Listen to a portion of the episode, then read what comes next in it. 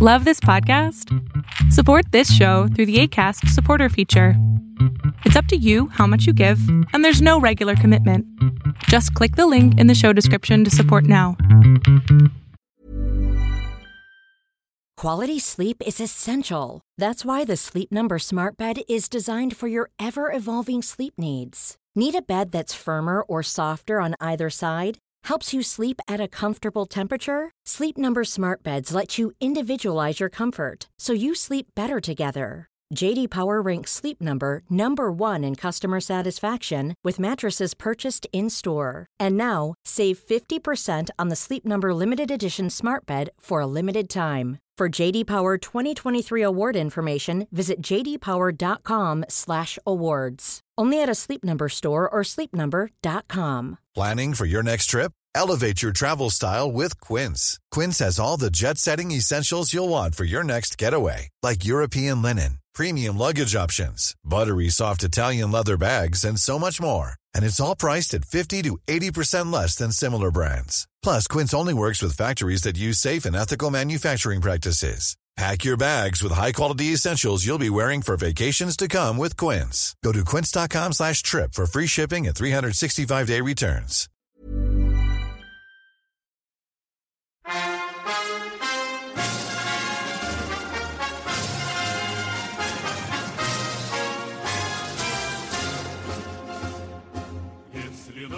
Greetings, comrades. This week, our episode is there because of actual popular demand. I was uh, literally bombarded about this uh, whole thing. I was asked to speak about the Babchenko affair multiple times by various different reasons, so, so that's what I'm out to do here.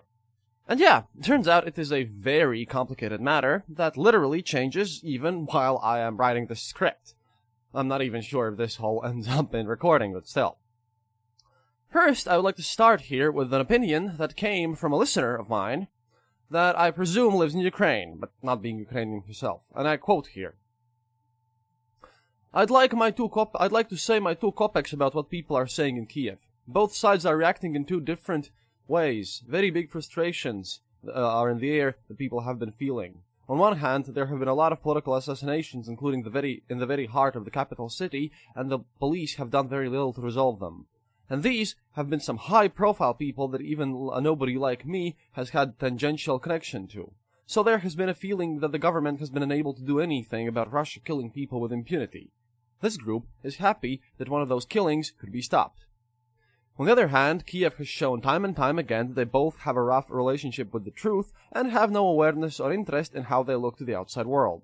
The government spent a day blaming Moscow for something that didn't happen. And what gets more personal, nearly everyone wrote something about how Putin killed another one of our own. So not only are they very sensitive to the idea of fake news, the government made them all look silly. I'm in the second group. Unless they have hard proof that a Russian cabinet member directly signed off on the hit, there were probably better strategies. Later, he added that the, you know, probably the intel gained in whole, this whole operation is pretty good and that, uh, I shouldn't mention his name here, as his own opinions are actually changing. At least that's what he wrote to me.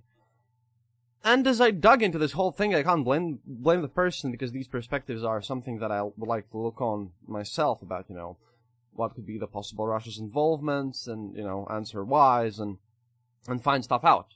But yeah, my own opinions are also shifting here. So, first off, let us look at who Arkady Babchenko is. And why would he even matter? Well, Babchenko was born in 1977, and he's a Russian writer, war correspondent, and a journalist. And his life. His life is pretty interesting, to say the least.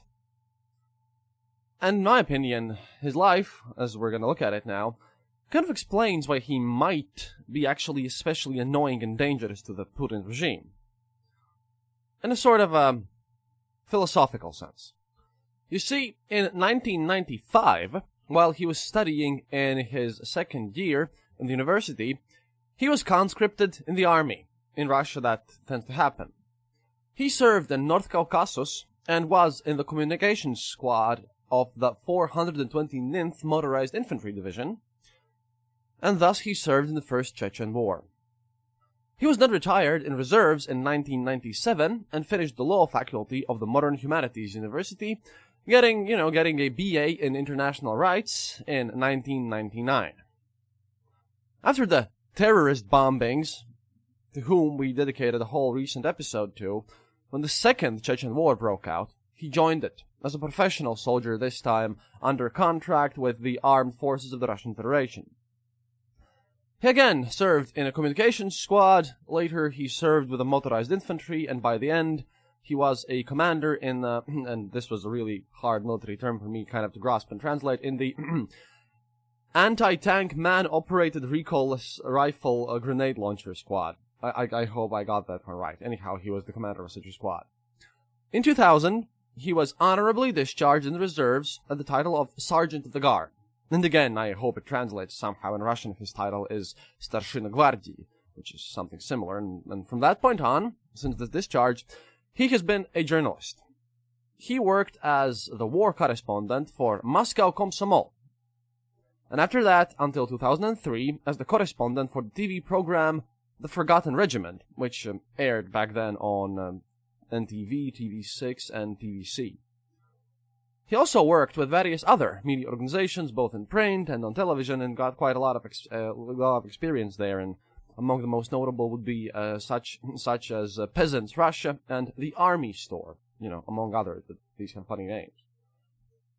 After this period, for a few years, he quit journalism and actually worked as a taxi driver for a while. This eventually, you know, this this got him back on track at one point, and um, he joined the newspaper Novaya Gazeta as a war correspondent.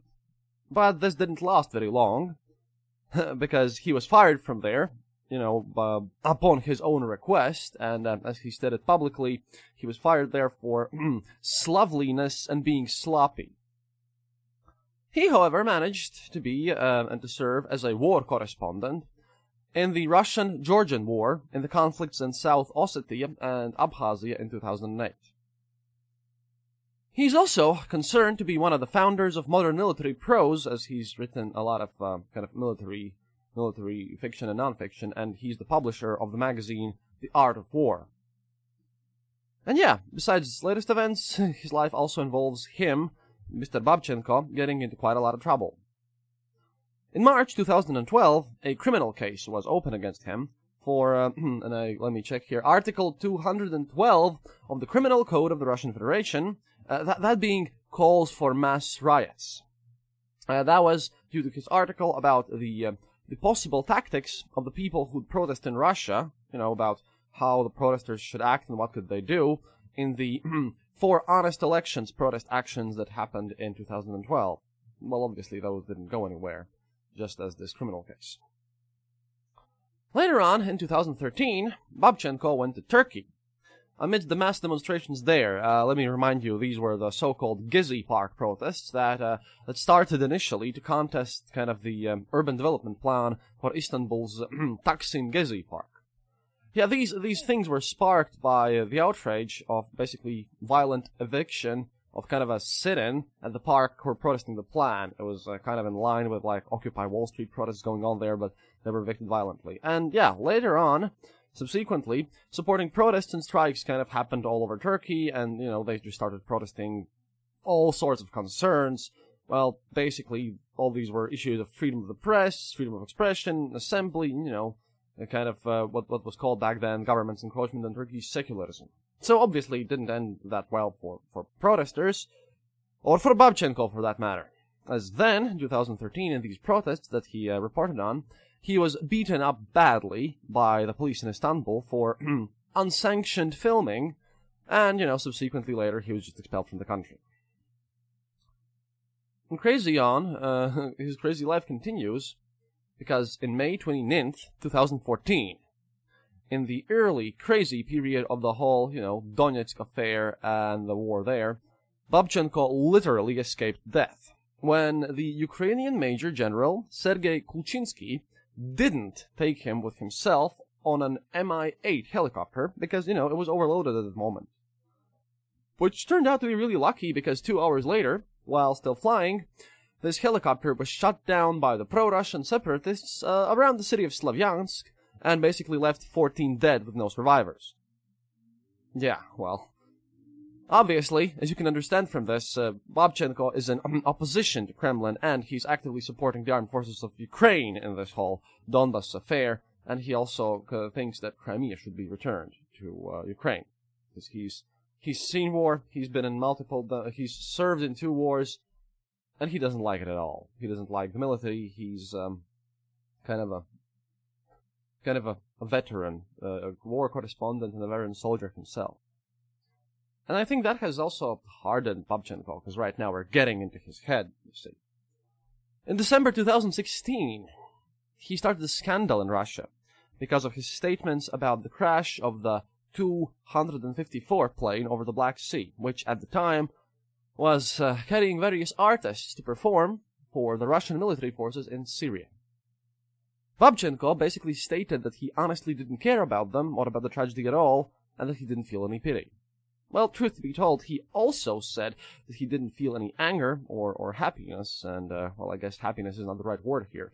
The proper Russian word is um, which is basically schadenfreude, which is, you know, how you describe feeling happy about something bad happening to someone else. But, but he was kind of fair and very cold about the whole event, because he doesn't support the Russian military effort there.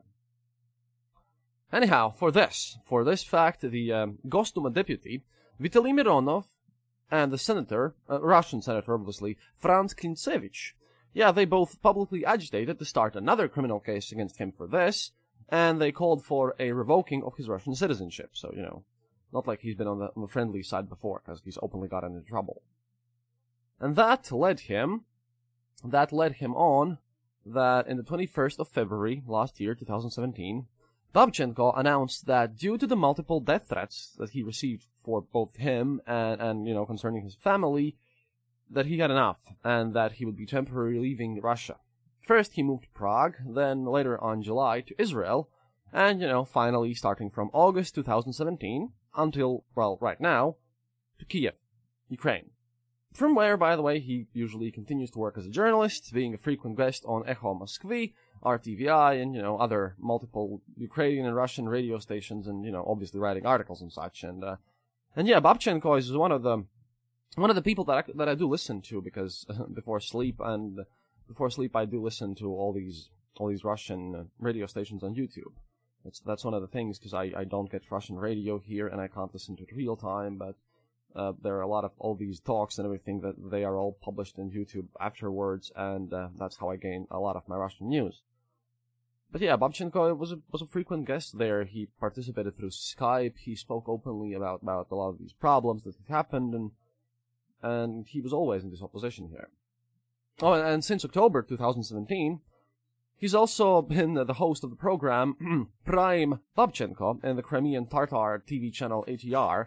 But hey, I, I don't really speak. I don't really speak um, Tartar language, so haven't seen that one. But yeah, now now we finally get to the main event. Finally, but uh, before that, one of the things that needs explaining is uh, how this journalist, the soldier turns into, you know, public enemy number one. Which he certainly, after all these brand new events that have happened, he certainly will. As you, as you all know, Putin is presenting himself as this uh, military man. Military is honored in Russia. Military is super, super important. They still have conscription there, and you know they have li- these little military squads in in schools and kindergartens now. Spoken about them previously in the past, and you know they uh, they glorify their army a lot. The the military culture there is very very strong, and you know, I I kind of would compare it to to the United States, I suppose, but I don't know how how it's going on there. But it's it's um it's a country that glorifies glorifies arms a lot, and and you know the main main celebration there, which is uh, another one of modern political jokes, is that you know the greatest achievement of Putin is the fact that the Soviet Union won the war, the Soviet Union beat Germany in 1945 it's a joke, but it kind of shows how this whole thing is the massive main celebration and how the army is basically basically the, the guarantor of sovereignty of Russia, how it's uh, the most important institution there. And journalists, you know, are killed in Russia on a regular basis, and uh, they are the complete opposite. Journalists are not respected there.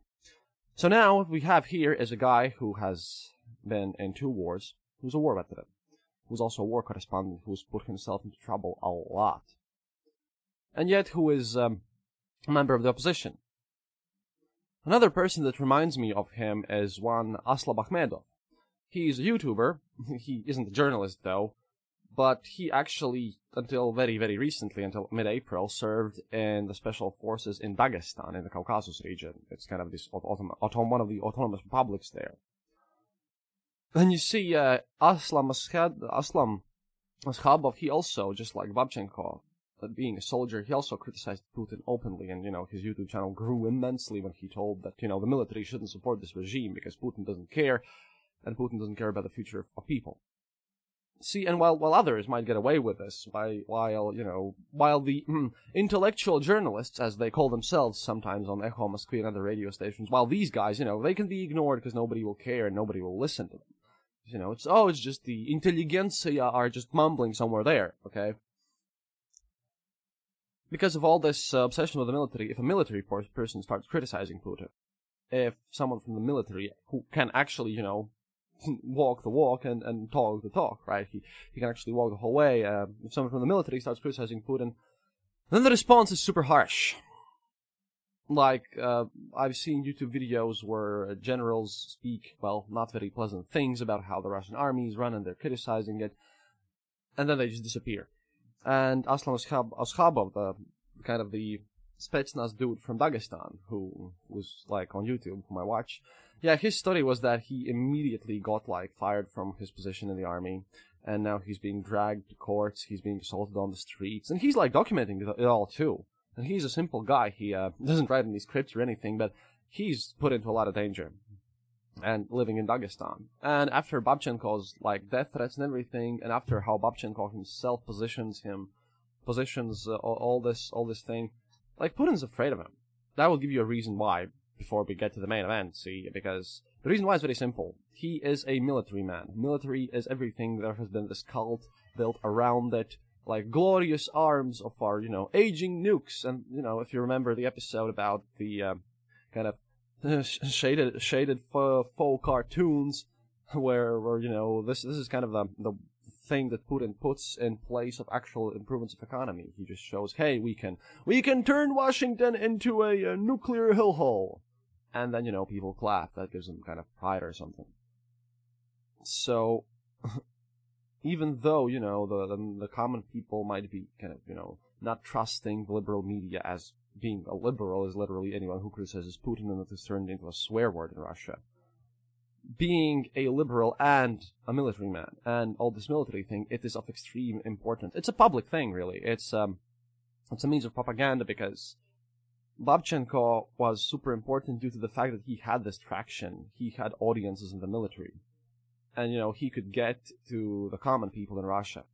Like, they could, they, they would trust him way more than, you know, just someone who's an honest journalist and doing his job, because opposition leaders aren't popular, but the military is. Is, and, like, uh, oh, so much. You see? That is why, that is why, uh, personally for me, well, this would give you the the motive here for what happened next and what was going on there with Babchenko and on all this stuff because dissent among the people and intelligentsia, yeah, that's fine. Dissent among the military. Now those are grounds for termination. But yeah, this this needed to be explained together with his life to understand how this whole thing ties together at least because we shall be taking a look at how the Russian press, uh, both opposition and mainstream, covers it later on, what the Ukrainians say about this, but I just want to keep this, this philosophical part in mind. This is why Babchenko is sort of a political enemy here. But yeah, sidetracking away, back to what actually happened. As you might have heard, well, obviously you did because, uh, because you, you sent me emails and wrote to me on Facebook, and yeah, well, for the, but for those of you who didn't, see, on May 29th, police in Kiev reported the murder of uh, Arkady Babchenko. They posted a like a photo robot of his like uh, of his suspected killer. The reports were that Babchenko was shot in the back while uh, locking his uh, the doors of his apartment, and that you know he was shot in the back and he was found like laying in blood. And they even posted a picture of a man laying in blood there later on, that was all the police report. And everything went like crazy. And I'm not talking about like Western press crazy anything. No, no, no. You can read that on your own. But um, what happened in Russia was crazy, as you know. That's why again his life was important because uh, you might have noticed that he isn't on the friendliest terms with them and that he has run in, uh, run into a lot of trouble problems. But um, Russian mainstream media, yeah, they started posting TV shows, articles, and radios like full with this morning, and there were like titles from foreign ministry basically with the Russian foreign minister stating that Kiev should be very careful about investigating the murder of a Russian citizen, which will be a serious challenge for them. And how Kremlin is decidedly displeased by the murder of Babchenko. You know, all this usual crap about how Kremlin apparently extremely mega super cares about what's happening with their citizens abroad, especially with dissidents, especially people who are really dangerous about it. It's, it just seemed super mega faked. But it was, you know, the usual. And what was interesting about this, which uh, was pointed out to me by another Ukrainian listener here, and some guys from Russia as well, because you know I had to write a bunch of emails while researching this, is that this mass craze in Russia about Babchenko started literally 30 minutes after the police's announcement. And if you remember the episode on the elections, uh, you know, remember how I spoke about the spoiler candidate Ksenia Sobchak? which is just there, which was obviously a Putin's candidate. Yeah, she even kind of started, you know, um, she wanted to quickly start a small remembrance protest action in the name of Babchenko. And, like, everyone was just trying to show as much inhuman pity as possible. And, you know, it's like, oh, we will paint that uh, Kiev is incompetent and, you know, Kiev now needs to deal with this and this shall not stand. And, you know, mass outrage, mass mourning, lots of show. Nothing really strange, except the fact that it happened so fast. But, um, but yeah, these articles were large and it really looked pre-planned. Uh, like they, they even prepared to send like uh like through their European contacts uh kind of a, a consultant to Ukraine to help the special services of Ukraine investigate all this stuff and you know it just got stranger by the moment. But sadly for them, as we know, a day later, however, Babchenko just you know waltzed in and appeared at a press conference held by Ukraine's National Security Service, revealing to everyone that his death has been staged to flush out the man allegedly recruited by Russian intelligence to organize his killing. Uh, by the way, this this method of doing things is quite common in Ukraine. They've been doing such fake out like regularly in, in case of assassination attempts for like uh, a while now, I suppose. This one's just kind of a of the latest and the most loudest one. Yeah, the previous one uh, happened apparently in January, when a similar thing happened to one of their regional governors. And yeah, in a funny way, uh, same fake out happened, same announcement of murder publicly and stuff like that. Didn't make it to the to the TV, but you can find it if you search for it. but yeah, in a funny in a funny way, in that case, like the January case, the organizer of that attempted murder, the one who paid the would-be assassins, turned out to be the mother-in-law of the said governor. Which, when taken into consideration, is is pretty funny. But but yeah. Straight after this uh, reveal of Babchenko, all of Russian media instantly, again, 30 minutes later, started bashing Kiev, calling it a dirty provocation intended to smear Russia, you know, again, stuff like that. Oh, and Ministry of Foreign Affairs of Belgium, of Belgium, of all places, declared that such an operation would disturb normal talks. And I know this because I was I was uh, sent a link by my um, Ukrainian listeners as well, and uh, Ukrainian sources like Vata TV and, and, some others basically responded to this as like, hey, you know, we're actually at war here. That's another thing which I'll touch on because, you know, they are at war. And uh, they were really surprised that someone actually thinks that Russia wants to talk now because of all the Minsk things and stuff. Another kind of uh, small tangent, but important larger picture. But yeah, so let's let's move on to what else we know because honestly, at this point, with all the information that I know and that I have heard and compiled, it would be a bit stupid to make any conclusions. So what can I do is just uh, explain what I know, give you some viewpoints, give you some arguments. But please, don't expect me to get into conclusion territory here. Because honestly, that's way too early for this, and, uh, well, if they pop up at one point, trust me, you'll know. But let's turn to the press, and I here want to start with, uh, well, you know, my favorites. Meduza.io, kind of the Russian, main Russian news site that I use to do my, my stuff, because I trust them, and uh, they are literally here in Greece, so kind of get information that way. So what are they looking at? They got first off to the press conference and they got to ask questions. So,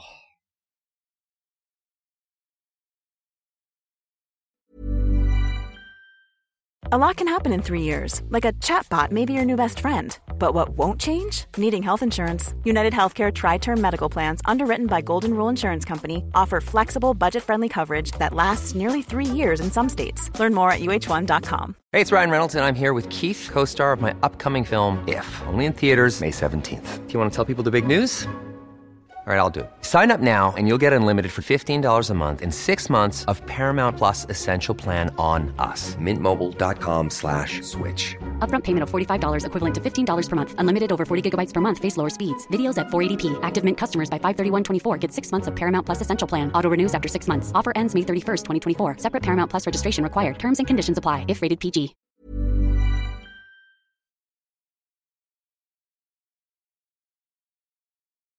So compiling them and some other sources, but yeah, mostly mostly with with Meduza.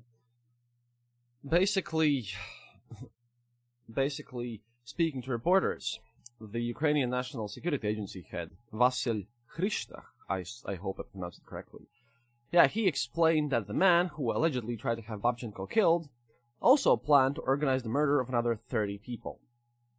And the officials who arranged this sting operation in order to make the suspect believe that the first murder had been carried out, you know, they did this, so he would kind of supply the hitman, who was, by the way, working with the authorities, and uh, the hitman, in this case, the hired hitman, who claims to be one, is, um, is a citizen of Ukraine, Alexei Tsimbalyuk. And yeah, he claims to be the man who was allegedly hired to kill the Russian journalist. And um, Unian, the Ukrainian news agency, identifies Tsimbalyuk as uh, as a veteran of Ukraine's anti uh, Ukraine's uh, struggle against the pro-Russian separatists. He's a Ukrainian uh, army veteran, and uh, he actually, you know, complimented the work of Ukraine's National Security Service, and he encouraged others to come forward if they knew about any murder plot, murder plots, and uh, apparently, you know, being a veteran of the East himself, this guy basically he got hired and then he went to the authorities himself. So, because of all this, uh, basically this allowed uh, Ukraine to stop uh, killings of another 30 people. And kind of ensure the fact that, you know, there, there's, there's going to be the UEFA, U, UEFA uh, Champions League in football there. There's going to be final there. And, well, my Ukrainian uh, friends in, in the YouTube channel Sami Sok, which I listen to a lot, and, you know, they, they basically take a, lot of journalist blogs and translate them into Russian from Ukrainian, and that's what I listen to. They basically state that uh, through leaks and from sources in their national security service, uh, the, the theory that's going on there right now is that they the Russians kind of wanted to uh, wanted to stop uh, kind of discredit Ukraine, make sure that everyone in the world would know that Ukraine is not a safe place that you know they can't uh, they can't really ensure the safety of people in their UEFA finals and stuff like that. They wanted to make sure that Kiev again would look really bad in the press. But again, those are unconfirmed leaks who come to me from a, a uh, YouTube channel that I listen to who has been correct previously. I mean, that's the guy who supplied me with uh, the first information about how I shouldn't really post instantly about Babchenko's death on Facebook and Twitter, which which is why you get this episode now instead of 29th of May when I heard about all these news. And uh, yeah, I was warned by this guy who told me this, told me this information to not post it then, because something big big would happen the next day. And hey, it did. So he has that credibility going on here. But uh, yeah, those are unconfirmed things, obviously. But you know, we might get some other news here later on about this. What I think is really cool is uh, the Babchenko's speech himself in the press conference, because that also might show some things. And, uh, you know, I have a full translation of the speech, and uh, I'm quoted, quoted here. Good afternoon. I'm very sorry, but I'm going to speak Russian. Greetings. First, I should probably apologize for putting everyone through this, because I've buried friends and colleagues many times, and I know the sickening, disgusting feeling when you have to bury your colleagues. I'm sorry that you were forced to go through all this, but there simply was no alternative. Separately, I'd like to apologize to my wife for putting her through hell over the past two days. Olechka, I'm sorry, but there was no other way. Next, I'd like to thank Ukraine's National Security Service for saving my life. I didn't hear what Vasily, uh, Vasily just said, and I don't know what I can say about this, but as far as I know, they spent two months preparing the operation. A month ago, they brought me, me in on it. For a month, I got to see how these workhorses gave their all to this case. We were in touch the whole time, thinking things through and working them out. The product was this special operation, and the result, and the result, there is no man in custody. Or maybe he's only been detained. I don't know, and I won't discuss the details now, as I don't know them, them myself. A crime was committed, and we have the evidence. Most importantly, it means my life has been saved, and I want to extend my thanks once again. But, most importantly, other, far larger and more serious uh, terrorist attacks have been prevented because these people were preparing something serious. When Moscow said a week ago, or maybe it was two weeks ago, that some ISIS cell was planning an attack in Kiev ahead of uh, the football happening here, apparently I was supposed to be there, as far as I understand. What else is there for me to tell you? As you've already heard, this whole case was carried out over two months, and they came to me a month ago. They told me that there was a hit out, out on me, and that the money had already been paid. The money, as far as I know, was $40,000. They showed me my documents, my passport information, and the photograph that only exists in my passport. I took the photo when I was 25 or something. And they showed me this photo which only exists in my passport to the passport office.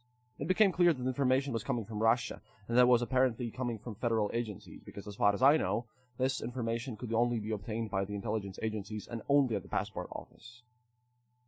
So they suggested that I take part in the special operation, but really there were no other options here. Either we work, or we still work. So I agreed. Like I said, we spent a month planning this operation. The guys were real workhorses. They really gave it their all. At the same time, the other side wasn't joking around. They gave just two weeks to carry out the hit, and then they started pushing to get it done. They apparently pushed to get it done before the Champions League which is again thing that you know my internal sources kind of have, con- have confirmed again because this Champions League, Champions League comes up, like Babchenko states that. So I had to find some way uh, out of it and come up with some excuse. So I break my so I broke my leg. I didn't actually break it though, and then I had to be somewhere else. I wasn't supposed to. It wasn't supposed to happen yesterday, but yesterday is when it happened. It was just a coincidence.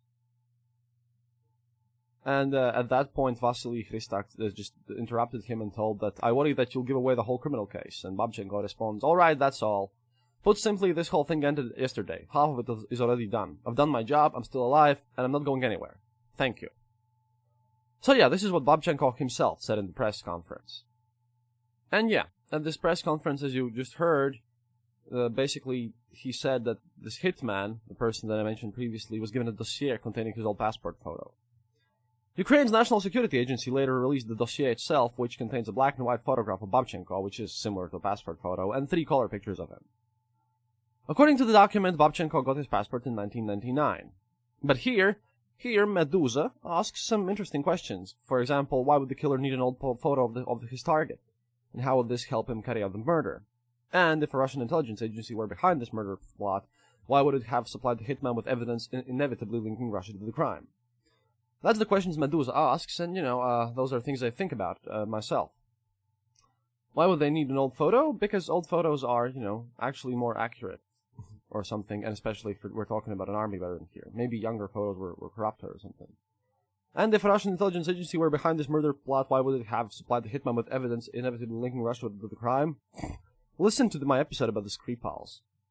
It's uh, either doing it, it's either messing up or just doing it for the show see when uh, lately, as we have noticed with all these kind of strange cases involving Russia, be the Skripal murders or their general macho attitude, they they don't do it secretly. They don't don't want to do it secretly. They're like, and especially if you listen to uh, Russia Today or, or other sites like that, it all happens like this way. They want the people to know that they have the reach.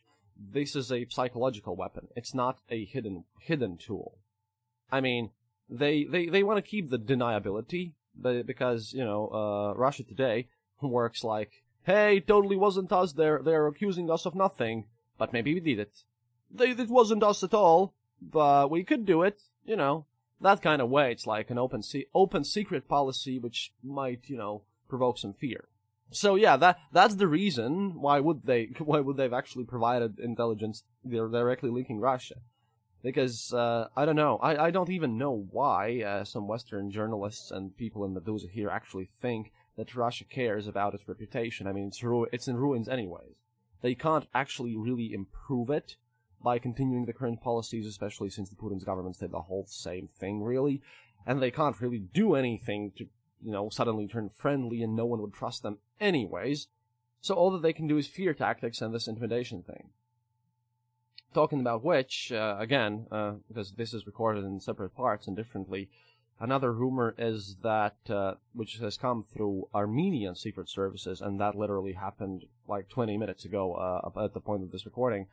Armenian secret services apparently have released uh, stuff to Ukraine that um, Russia is now uh, sending military equipment through Armenia and Georgia, marked up as completely anonymous, marked as Armenian forces to Syria. And with them, by the way, they send a nuke. They send a nuke, which is kind of a small sized, kind of a tactical nuke.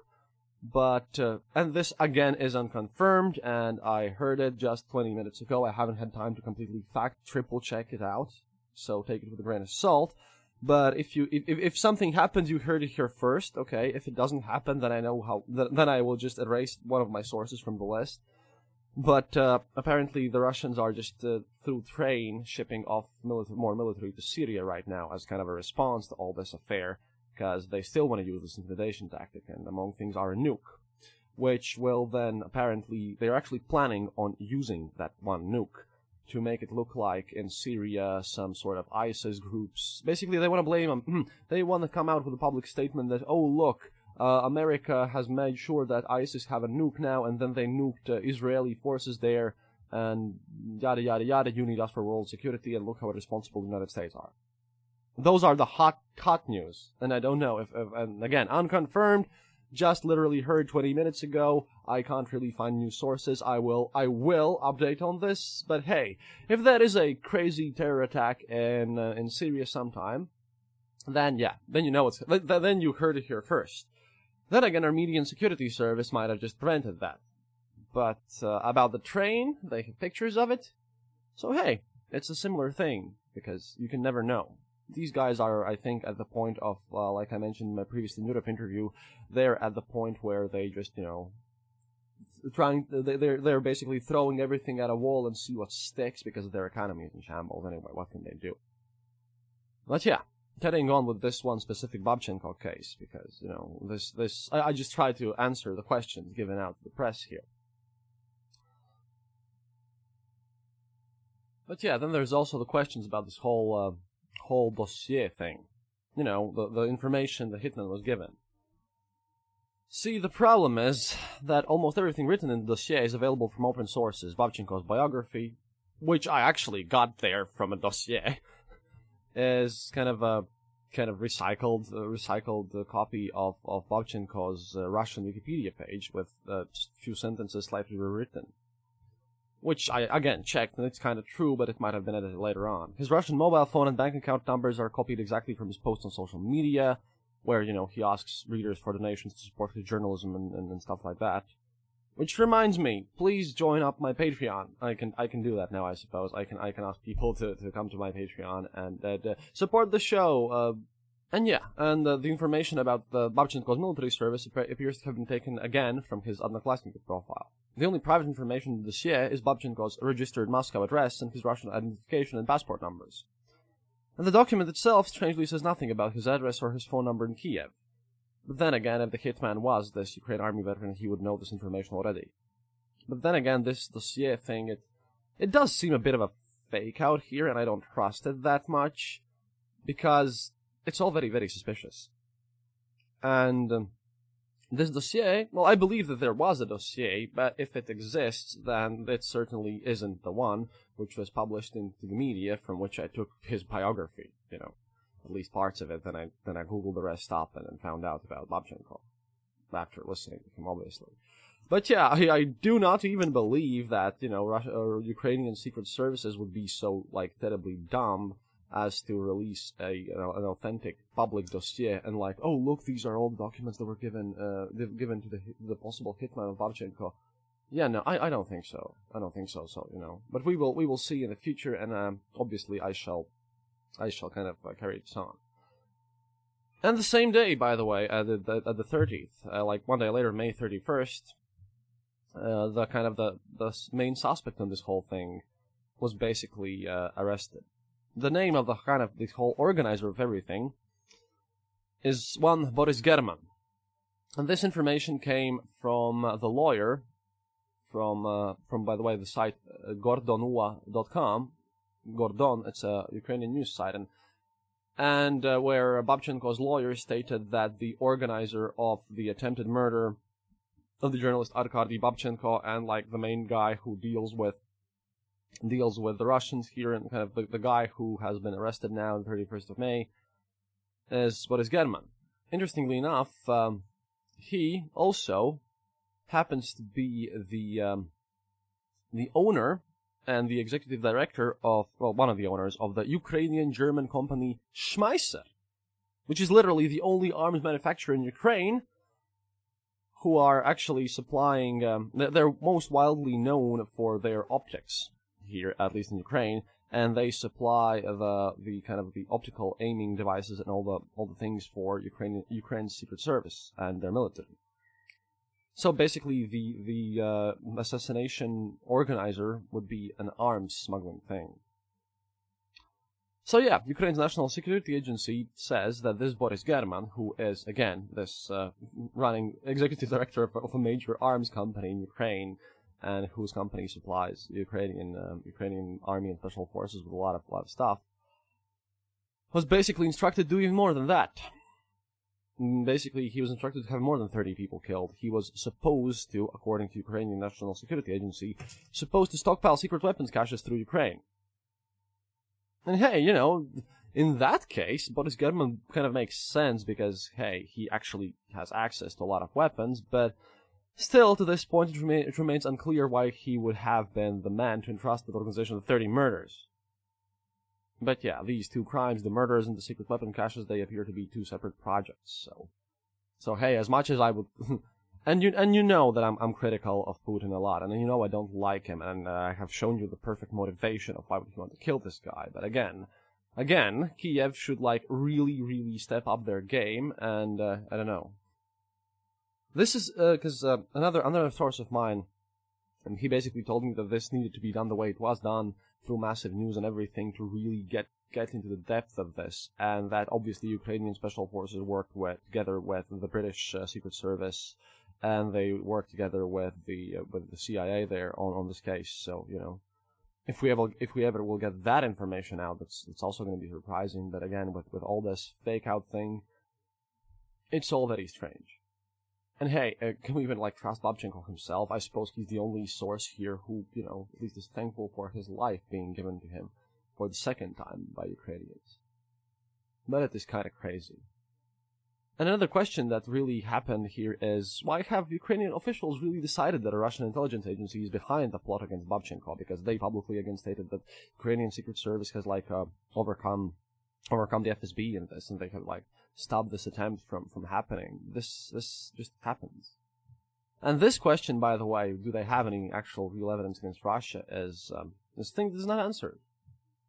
On May 30th, uh, Vasil Hristak, the leader of this uh, thing, didn't offer any any real facts to kind of base the allegations against Moscow. And Boris German's lawyer hadn't said anything publicly um, that uh, his client had anything to do with Russian intelligence agents.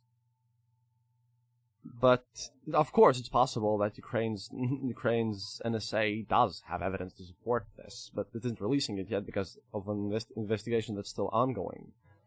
There are, however, these secondary things because, like I said about the consultant, he got flown back there, and, and the Russian Ru- Russians are on crazy damage control mode right now, at least in the media and the press, and they're like outraged and and these articles about uh, these articles about how uh, everyone's super outraged about the fact that oh my god Kiev in, in Kiev kind of faked this whole thing out. If you read them, then you might notice that they are way less professional and way less pre-prepared than those about Babchenko's death. But again, but again, it's kind of crazy, and uh, the authorities insist there, their security agency, that uh, they indeed have collected proof that Russia organized the murder attempt I mean, they have indeed, and uh, even as much as though I think they could have,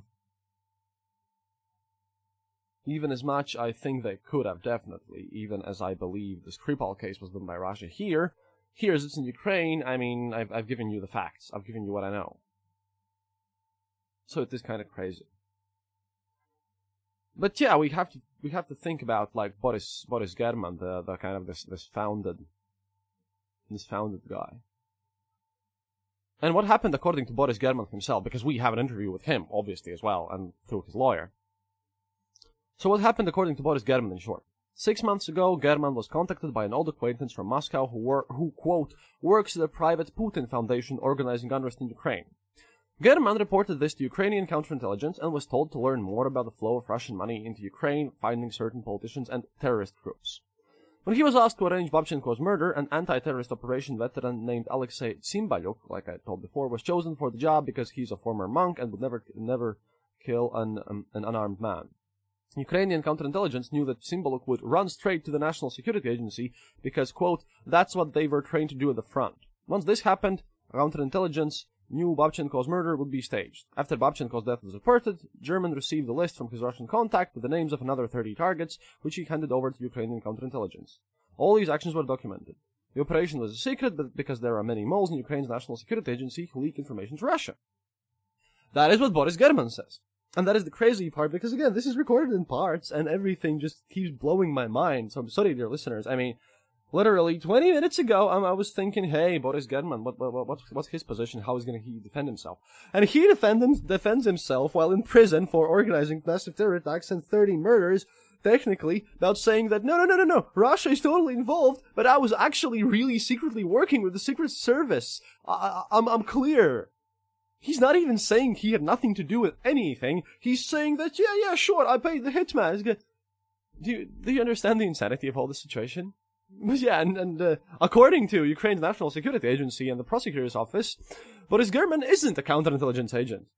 The case evidence apparently completely refutes his testimony. In early April, the veteran Alexei Tsimbaluk, who again claimed before to be the assassin, appealed to the police saying that he had been hired to kill Babchenko. Tsimbaluk was then brought in on the authorities' secret investigative actions, and apparently Boris German had paid him $14,000 in advance and gave him an extra $1,000 to buy a weapon with a silencer. Which is kind of stupid because I know how silencers work, namely what they don't, what, what they do and what they don't do, and they don't work like in the movies. For, for those few listeners out there who don't know something, but even I know that, that, you know, silencers aren't that effective. But yeah, Babchenko's murder was staged so Tsimbaluk could get the list of 30 additional targets from German. When that list was received, uh, after when that list was received, German was arrested. So hello, welcome to news from literally 1st of June 2018 here, and it's just super crazy. And like I said, this is this is just completely, completely crazy uh, going on everywhere. And another news which which uh, happens in these new crazy parts, which makes the whole story utterly devastatingly weird, which I am going to continue obviously because hey hey hey this is such a good story that I must carry on to the finish because. Uh, and I quote here Using the Spark business analytics system, the newsletter, The Bell, dug up information about an armed man named Vyacheslav Pivovarnik, finding that he manages or owns shares in five Ukrainian legal entities. One of these companies is Public Security Service of Ukraine, LLC, which Pivovarnik confounded with Sergei Yemenovich Deyev, who, is mentioned in news reports as an expert at a Russian organization called the National International Security Foundation. This entity was headed by the Soviet general Leonid Shereshnev until he died in 2014. Shereshnev founded the nationalist foundation Russians and the Center for Assistance to Compatriots from Novorossiya and Ukraine. So yeah, this Pivovarnik guy, that is the contact that Boris German actually claims came to him, and um, you know this was this was his old acquaintance living in Moscow who works in this foundation. But yeah, the Bell actually managed to find a link between Pivovarnik and German. The former was the general director of Ruskon Ukraine, which was owned by a foreign company called Energy Trade Services Limited. This was presumably the British company NRV Trade Services Limited, whose director is Boris German. So, uh, to, to muddle this even more, Pivovarnik and German are also friends in the social network Odnoklassniki. And Ruskon Ukraine is a joint venture with the Russian container operator Roskon, which is owned by former State Duma deputy in Russia, Sergei Shishkarev. The Russian news media has tied Shishkarev to former deputy prime minister, guess who? Dmitry Rogozin, who now heads the Roscosmos State Corporation for Space Activities. I don't even know how to finish this on on on a, on a proper note. It, it is just kind of um kind of stupid and crazy, but this is what we know. And the strangest fact is that yeah, like the main defense of the guy who's kind of accused of all of this because of the special operations is that he was actually working with with, with, with the national security himself. But yeah, just wow. I wish that we live to see the conclusion of this.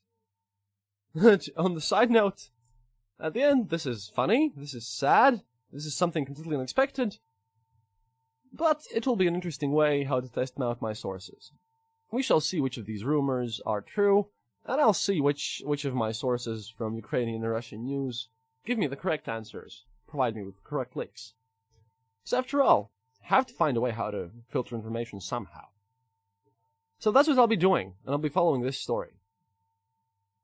You will definitely get informed. And even though this episode must have must have caused even more questions than answers, I hope you enjoyed something, uh, and that you got something from it, and that you enjoyed it. And yeah, we will definitely carry on with the story uh, next time when we turn to Russian news, because oh boy, there were also a lot of things that I really missed. Anyhow, thank you for listening, and uh, до свидания, товарищи. Нагрянет